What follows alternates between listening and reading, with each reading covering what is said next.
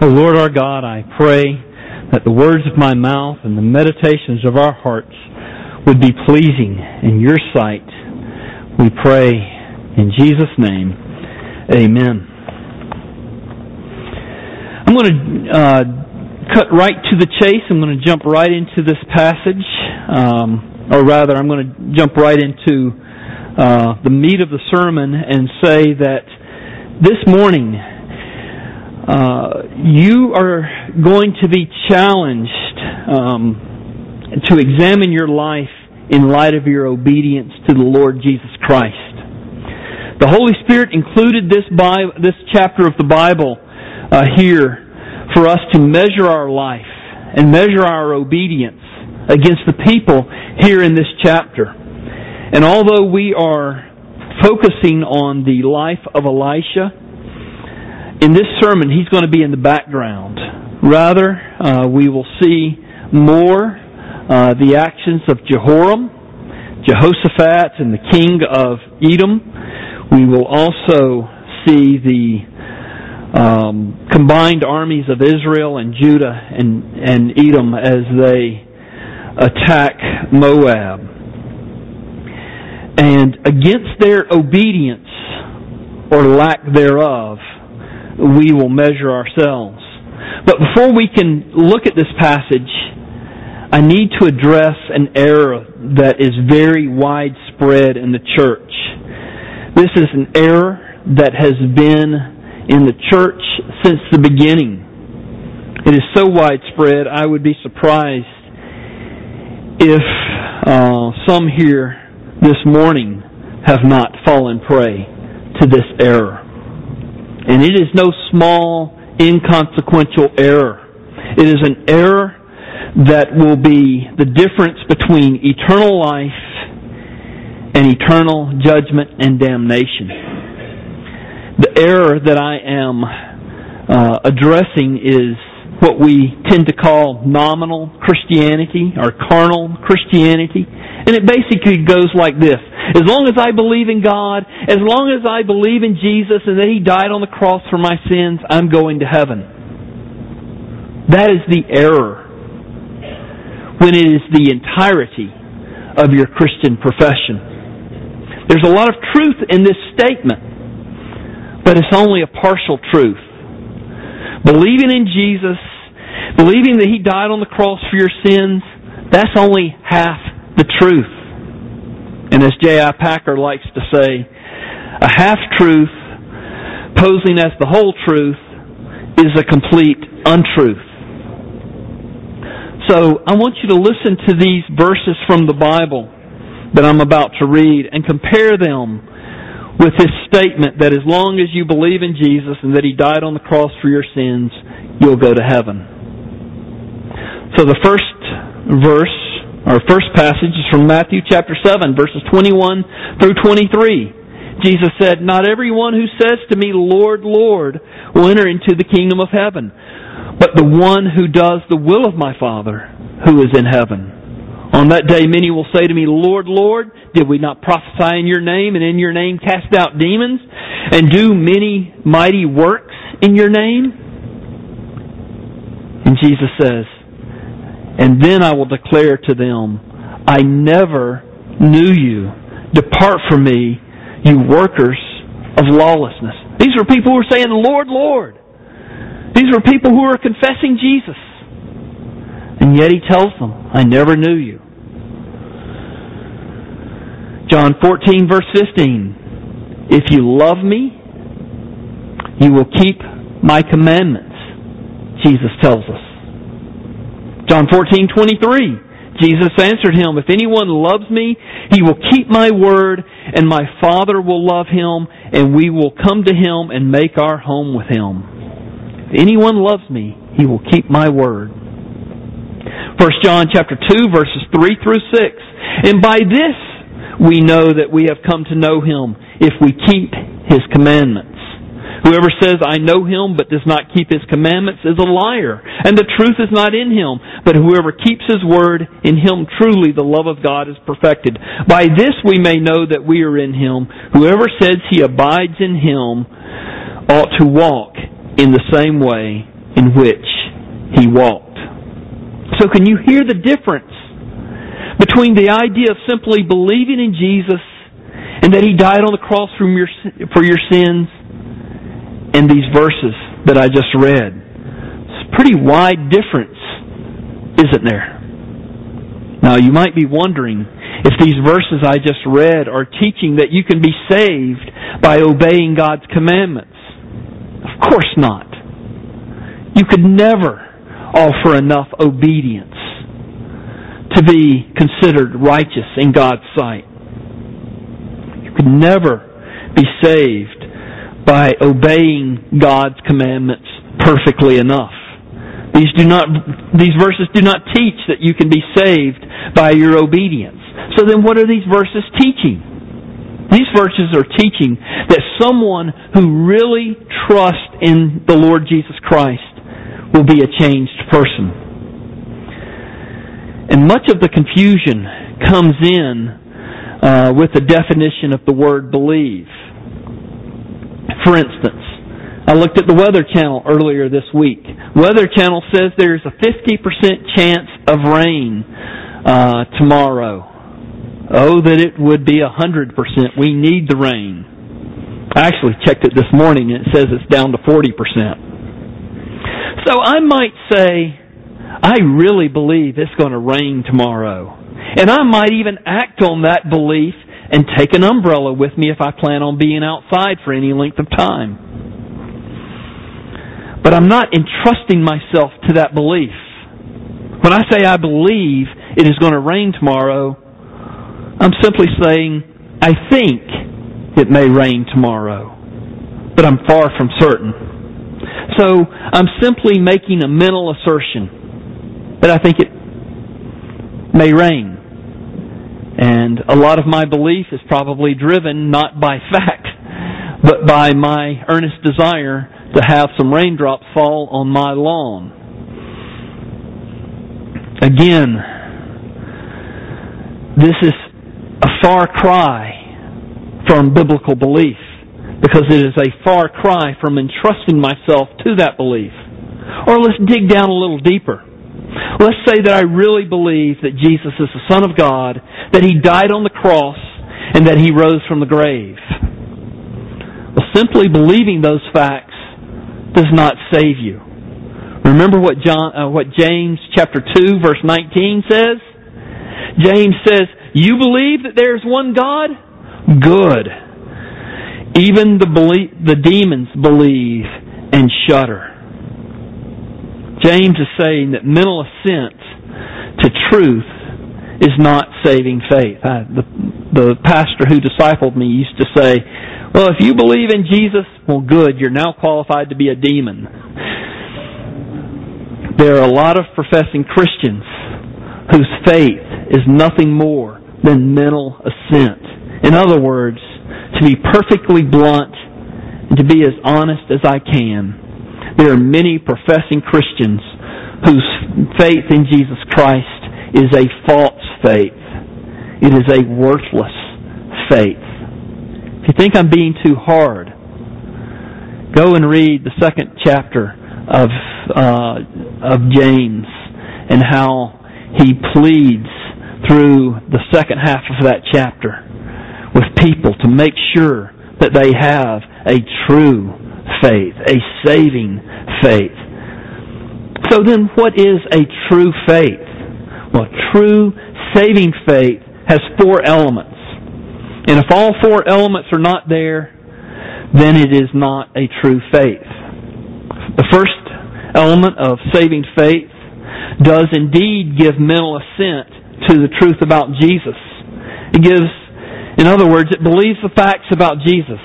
He is the Son of God. He is the second person of the Trinity. He came uh, to earth. He died on the cross as a substitute for sinners. He rose in glory from the, the dead, and He is seated at the right hand of the Father, making intercession for us. And so we are to give mental assent to these truths. But that's not the full content of true saving faith. Secondly, faith, saving faith does not only believe the right things, it also means that you entrust yourself not just to the facts, but you entrust yourself to the person of Jesus Christ. The 17th century Puritans used to speak of trusting in Christ by using the word recumbent, recumbence. Recumbence means lying back. It means resting or leaning upon an object. Most of you are familiar with recumbent bikes. Maybe some of you have seen someone uh, out out and about on their recumbent bike, and you take a second look because you see the two wheels and you barely see the person because he's laying down as he's pedaling the bike. Or most of you uh, have have seen in in, a, in your local gym the stationary recumbent bikes. All your weight is reclining as you exercise. When I I used to well I still go to the YMCA but I used to love the recumbent bike. Any bike where you could get into the posture of lying down and exercising, that was the exercise for me. But then I found out that you don't get burn as much many calories, so I have transitioned over to the elliptical. But the point is, when you come to Jesus Christ, you're resting on Him. You're reclining on Him. You're leaning on Him completely. Not just on the facts about Him, but it's a personal relationship with Him. You are resting upon Him. The third element of saving faith is adherence or cohesion. It means you're going to stick with Christ. When things are going well, you're not going to forget about Him. Or when things are going poorly, you're not going to abandon Him. You're going to adhere to Him, stick to Him. You're going to be faithful to Him through thick and thin. There'll be times where you'll struggle to trust Him, but you will always find your way back because you love Him and you know that He loves you so much that He went to the cross and died for you. People who have a false faith can put on quite a show. They can look very zealous on the outside, but deep in their heart, they know that they do not have a true commitment to the Lord Jesus Christ. Rather, their truest commitment is to the false trinity of me, myself, and I. And when life gets difficult, they'll abandon their profession of faith. They'll abandon Jesus Christ. John, uh, 1 John 2.19 speaks of these people who are not willing to adhere to Jesus Christ, who have a false faith. 1 John 2.19 says, They went out from us, but they were not of us. For if they had been of us, they would have continued with us. But they went out that it might become plain that they are all not of us. True saving faith sticks with Jesus Christ. And then the fourth element of saving faith is reliance. This gets to the idea of obedience that we read about in those scripture passages. If you trust in the Lord Jesus Christ, you're going to rely on His Word. If you love the Lord Jesus Christ and you trust Him, you're going to love obeying Him. What He says will be important to you. I like to use the illustration of a tightrope walk, walker who used to stretch out a cable from building to building and walk across.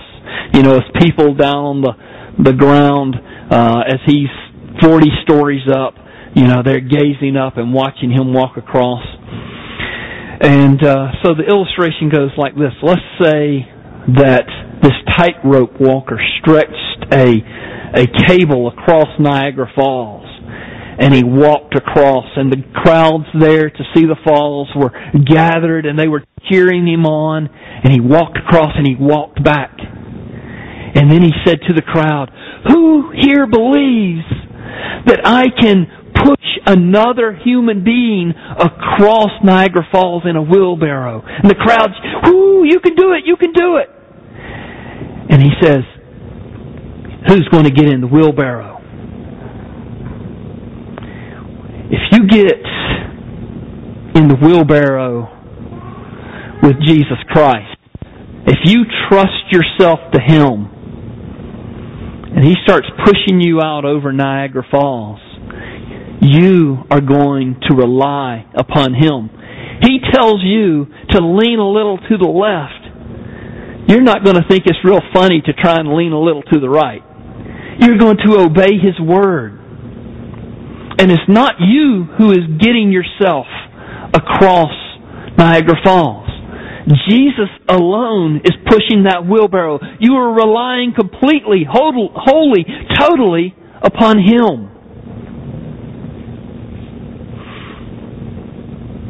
Your safe passage across is totally in His hands. And so you can only rely on Him, not on yourself. But when He tells you, lean a little to the left, you'll lean a little to the left because you've entrusted yourself to His ability to get you across. It is not your obedience that gets you across. It is Jesus and Him alone because you have entrusted yourself to Him.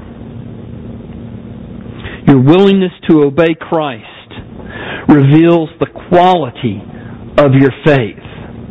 That's what Jesus means when He says, if you love me, you will obey me. Because your obedience reveals the true quality of your faith. Obedience is a consequence of faith. If your faith is resting in Jesus Christ, then it will restlessly seek to obey Him. So here in our passage, we meet with Jehoram. I'm not going to go and, and, and recount uh, blow by blow what's happening here in this passage, but we meet Jehoram. He was partially obedient. He tried to get rid of, rid of the Baal worship that was so prominent in his father's kingdom. Remember Jezebel, his uh, Ahab's father. I'm sorry, Ahab's mother. Um, she was greatly into Baal worship, and so Jehoram at least tried to get rid of the Baal worship. But he was unwilling to get rid of the golden calves that were in Bethel and in Dan. So look at verses 2 and 3. He did what was evil in the sight of the Lord, though not like his father mother, for he put away the pillar of Baal that his father had made. Nevertheless, he clung to the sin of Jeroboam, the son of Nebat, which he made Israel to sin. He did not depart from it. And Jeroboam, the son of Nebat, created this alternate place of worship up in Bethel and in Dan and fashioned uh, these two golden calves for the people to worship. He was partially obedient but his partial obedience was unacceptable to God. And then what happens is Moab uh, decides to rebel against Israel. Let's. I thought about throwing a map up on the the screen, and I thought, no, I'm going to. We're going to have a little uh, geography lesson, but you are going to be the landmarks. So um, to understand what's happening, this side of the room is Judah. Now, the wall back there would be the separation between Judah and uh, and Israel, the northern ten tribes. The the aisle here is the Dead Sea, and beyond the aisle would be the Jordan River. But the whole aisle is the Dead Sea, and um, about where uh, Joanne is is sitting would be the um, the Arnon Gorge or the Arnon River, and uh, below that would be Moab, and the Moabites were the descendants of Lot, if you remember from the book of Genesis, and down here in this area would be Edom. The Edomites would be here, and so the Moabites sorry, you guys are all Moabites this morning, um, rebelled against Israel and would refuse to give uh, the king of Israel the um, the sheep that he required. And so the king of Israel comes down to the king of Judah and Jehoshaphat, the king of Judah, and says, "Let's attack Moab." But the the Dead Sea is here, so they can't get across. If they were to go and cross the Jordan River and come down, the the Arnon River, uh, the valley there is two miles wide, is very steep, it's very rugged, it's easily defensible, and so the Moabites would be able to repel the Israelites and um, and and the Jews as they come across to attack. So, what the king of Israel decides to do is he's going to make an alliance with Edom, and so Israel, Judah, and Edom are going to come around. They're going to sneak around the pulpit, so to speak. Around the the the, the southern part of uh, the Dead Sea, and they're going to sneak through Edom and attack Moab. The problem is, is this whole area is very dry. In fact, you can look on Google Earth and see just how dry it is there, and it's the the the ground is is is orange because there's just no vegetation. The dirt was red there, which is in keeping with Edom. The word Edom means red. And so the the dirt is just dry, it's it's red, and so Israel, Judah, and the king of Moab and the king of Edom come around and they run out of water. And they're stuck in the wilderness. And they think that they are going to die. They did not consult the Lord. They did not um, uh, think to to ask if the Lord would want them to attack and which way God would attack would want them attack to attack. Uh, Jehoshaphat repents, and Jehoshaphat says, "Is there a prophet of the Lord here?" And they call Elisha. So that's where we see Elisha here in our passage. And as they are out in the desert, and they are thinking that they are going to die, the king of Israel says, God brought us out here to kill us. And Elisha gives a prophecy, and he says, No.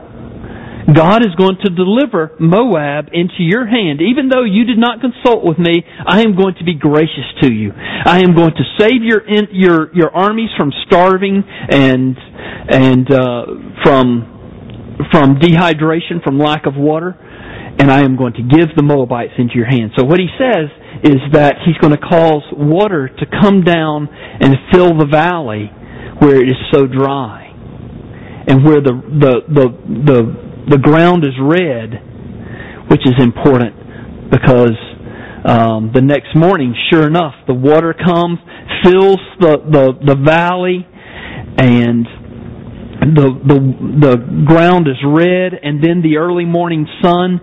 The Moabites their their lookouts happen to look and they see down into the valley. And they see all this water that God has brought to nourish the armies and to nourish the the horses and and things like that of the uh, Israel and and Jewish and Edomite armies. And it looks like blood to them. And they say God has uh, delivered um, the, the king of Israel and the king of Judah into our hands. Let's attack. And so they attacked, and um, because they thought that the, the Israelites and, and uh, Jews and Edomites had turned on each other, but they had not. So they routed them. And here's, I'm, I'm really am drawing very close to the, the conclusion here. What God said is, when I give the Moabites into your hands, you are to uh, completely destroy them economically. So he says in verse 19, And you shall attack every fortified city and every choice uh, city, and shall fell every good tree, and stop up all springs of water, and ruin every good piece of land with stones. So they were to do this. And sure enough, when they when the Israelites and, and Jews and Edomites attacked Moab, they went through, and as it says, um, verse 25, they overthrew the cities And on every good piece of land, every man threw a stone until it was covered. They ruined the, the fields. And then they stopped up every spring of water, felled all the good trees, till only its stones were left in Kir Harosheth. And the slingers surrounded and attacked it. And then when the king of Moab saw that battle was going against him, he took with him 700 swordsmen to break through opposite the king of Edom, but they could not. Then he took his oldest son, who was to reign in his place, offered him for a burnt offering on the wall, and there came great wrath against Israel, and they withdrew from him and returned to their own land. God had promised that they would overthrow Moab. And he had given them a promise. You will completely overthrow them, but you must obey me. You must stop up every stream. You must cover every good field with rocks, cut down every tree, and, um, and attack and overcome every city. For 95% of what God commanded them to do, they were obedient. But that last city because the king of Moab sacrificed his son and the people uh, rallied around the king of Moab. It says, and there came great wrath against Israel. And so Israel was withdrew. In other words, they were disobedient. They were obedient to 95%, but ultimately they were disobedient. And then the, the, the chapter ends there without comment. And there was no comment needed because what this passage was saying was that their hearts were, their disobedience, their failure to seek to be obedient to God and stick to Him when things got tough revealed that their hearts were never near God just like the people in Matthew 7, 21 through 23. Lord, Lord, look at all these good things we did. Jesus says, Depart from me, you workers of lawlessness. I never knew you. God requires full obedience of us. Who of us can ever be fully obedient? None. And even in our best efforts, we still have pride. Even in our best efforts, we still are self-centered. The, the, the Puritans used to talk about having to repent of their repentance. But if you love the Lord Jesus, if you are trusting in Him, resting, reclining in Him, if you are sticking with Him because you love Him, if you are relying upon Him and wanting to obey His word, it'll break your heart when you don't. The Israelites, it didn't break their heart that they disobeyed God. They went home in disobedience. And so I want to call you. If Jesus Christ is on the edge of your life, if obedience to Him is not that important, if obedience is an optional aspect of your Christian life, I call you to repent. I call you to turn to the Lord Jesus Christ. The great and gracious thing about our Lord Jesus Christ is He stands with His arms open to receive all who come to Him. So come to Him now Come to Him weeping over your disobedience. Come to Him wanting Him to be your all in all because He is the Lord of heaven and earth. He is our Savior. Let's pray together. Almighty God, we have opened up this passage. We measure ourselves against Jehoram.